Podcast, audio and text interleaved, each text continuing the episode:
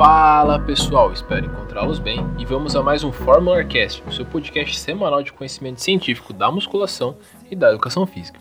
E antes de começar, já se inscreve aí para poder receber o melhor conteúdo e dá um like também para poder apoiar meu projeto. E também compartilha com seus amigos para a gente poder alcançar o maior número de pessoas com conhecimento científico.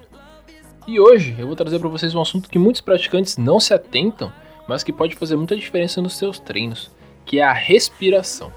Para começar, o que é a respiração? A respiração nada mais é do que a ação dos pulmões em, absor- em expul- absorver e expulsar o ar. E como isso ocorre, né? É, ela ocorre por diferença de pressão.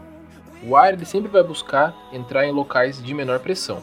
Então, quando o nosso diafragma se movimenta, ele gera uma diferença de pressão nos pulmões em relação ao ambiente externo. E isso faz com que o nosso corpo consiga absorver ou expirar o ar. Muitos acham que nós respiramos apenas oxigênio, mas na verdade somente cerca de vinte e um por cento do ar respirado é oxigênio. É, a sua maior parte, aproximadamente setenta por cento, é nitrogênio e todo outros, todos os outros, né, todo o restante, é formado por gases nobres que daí vão ser em bem menor quantidade. E nós respiramos porque se faz necessário o transporte de nutrientes nas células e também do, do oxigênio, para, para que as células não parem de, com as suas funções, e também para que a gente possa retirar alguns resíduos do corpo que são tóxicos, e o principal deles é o dióxido de carbono. É, na musculação existem alguns tipos de respiração que podem ser usadas. É, uma delas é a respiração contínua. Nela, enquanto você faz o exercício, independente da fase que você se encontra no movimento, a respiração é constante. Na respiração ativa, que é outro tipo de respiração, durante a fase concêntrica da, do movimento, você faz a inspiração. E na fase excêntrica, se faz a expiração. E assim faz com que tenha esse controle durante toda a série. Ao contrário da respiração ativa, existe a respiração passiva. E ela se faz de forma totalmente ao contrário. Então, durante a fase concêntrica do movimento, a gente faz a expiração. E durante a fase excêntrica, a inspiração, ela vai entrar em cena. Essa respiração é a mais indicada na maioria dos exercícios da musculação, é, já que é o tipo de respiração que ela vai gerar uma menor pressão intraabdominal é, na fase de maior esforço do movimento. Temos também uma outra respiração chamada respiração bloqueada. Ela pode ser feita segurando o ar antes das duas fases do movimento e quando se termina a execução, é, volta a ter a respiração normal, né? É, ou ainda, ela também pode ser feita na fase final de uma, da, de uma fase ou no começo de outra. É, essa respiração ela não é indicada para pessoas que têm algum problema cardíaco, já que ela gera uma sobrecarga cardíaca muito grande. E também não deve ser bloqueada a respiração por muito tempo, né? Isso daí é para qualquer tipo de pessoa. Então, só para exemplificar essa respiração, supondo que você esteja fazendo um agachamento. Então, quando você está com a barra nas costas, na posição em pé, para começar o movimento, você bloqueia a respiração por um curto período de tempo, inicia o movimento e começa a fazer a expiração.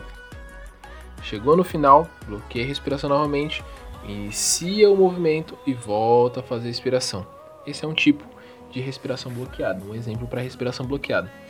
E por último, temos a respiração combinada.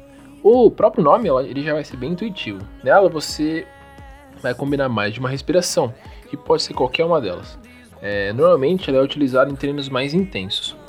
E por que é importante a gente manter a respiração durante todo o treino, né? Todo o movimento de, de um exercício, né? Além de, do transporte de, nutri, de, de nutrientes, é, quando nós bloqueamos a respiração, pode ocorrer um fenômeno no corpo chamado hipóxia. A hipóxia é quando os tecidos não são oxigenados de forma adequada. Isso normalmente acontece quando ocorre a baixa, a baixa concentração de, de oxigênio na corrente sanguínea.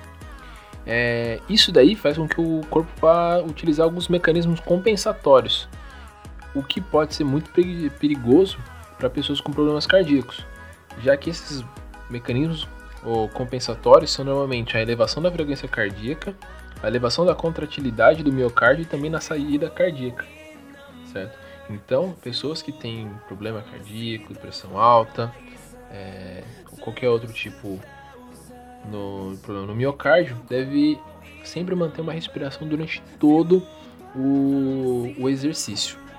Então, pessoal, fica aí a minha dica de sempre pensar antes de fazer o movimento. É importante se manter respirando, para que não ocorra falta de oxigenação no cérebro e ainda não gerar uma sobrecarga, sobrecarga cardíaca, o que pode ser extremamente lesivo ao seu aluno. Eu vou finalizando por aqui. Me siga nas redes sociais para ter mais conteúdo. Dúvidas, críticas, sugestões são sempre muito bem-vindas. Muito obrigado pela audiência, pela paciência e até uma próxima oportunidade.